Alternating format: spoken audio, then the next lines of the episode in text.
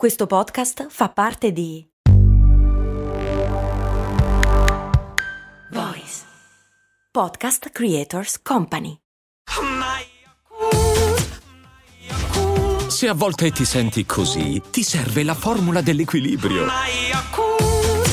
Yakult Balance, 20 miliardi di probiotici LCS più la vitamina D per ossa e muscoli. Mi chiede la patron Chiara Love Bonaccini da dove arriva la forma umana dell'Oscar e perché è in quella posizione. Perché si trova bene così. Boh. Cose mo, cose mo, co, cose molto umane, cose mo, cose mo, co, cose molto umane, cose mo, cose mo, co, cose, cose, cose, cose mo.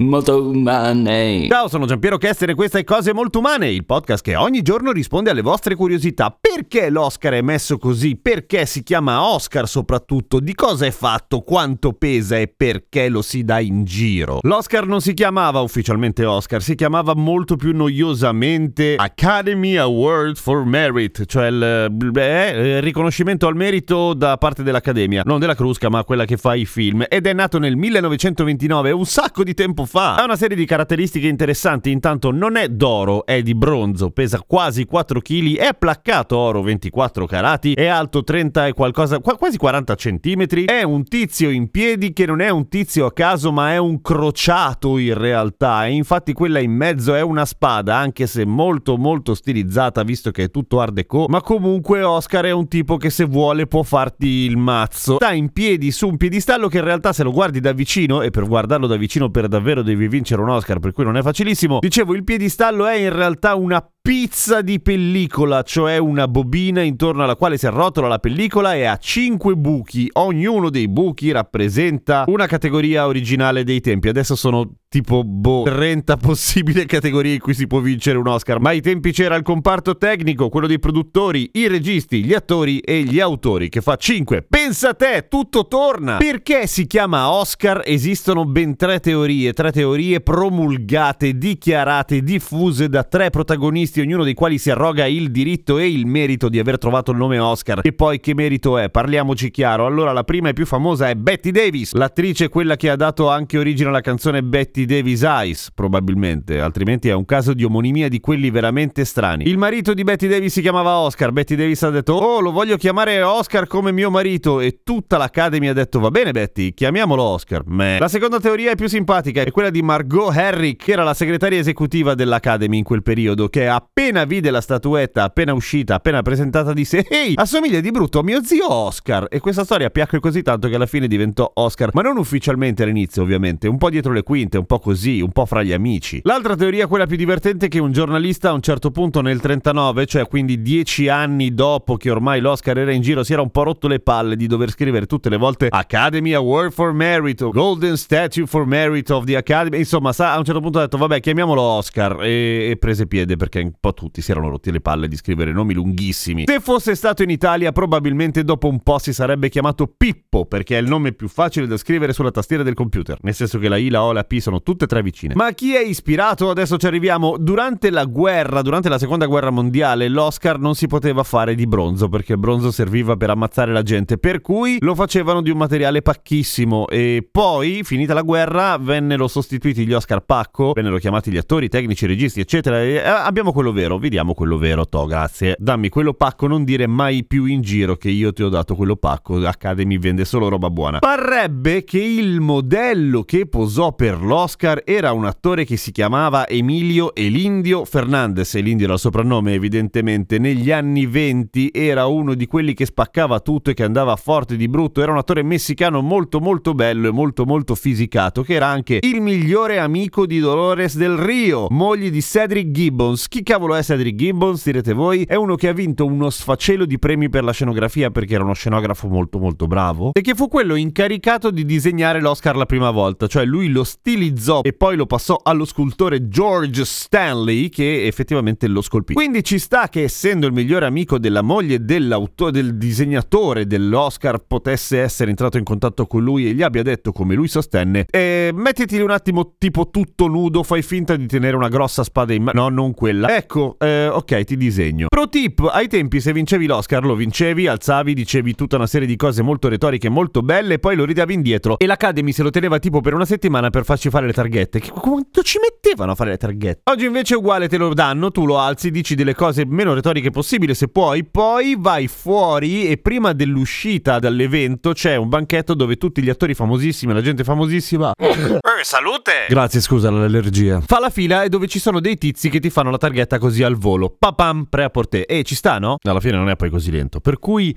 eh? Che bello, finalmente possono portarsi a casa la statuetta col proprio nome. Che metti che poi ci si confonde quando si sale sulla limousine e si incasinano tutti gli Oscar. Il mio tuo, boh, è uguale, chi se ne. A domani con cose molto umane. Ho una faccia, seguimi su Instagram, sono Radio Kesten.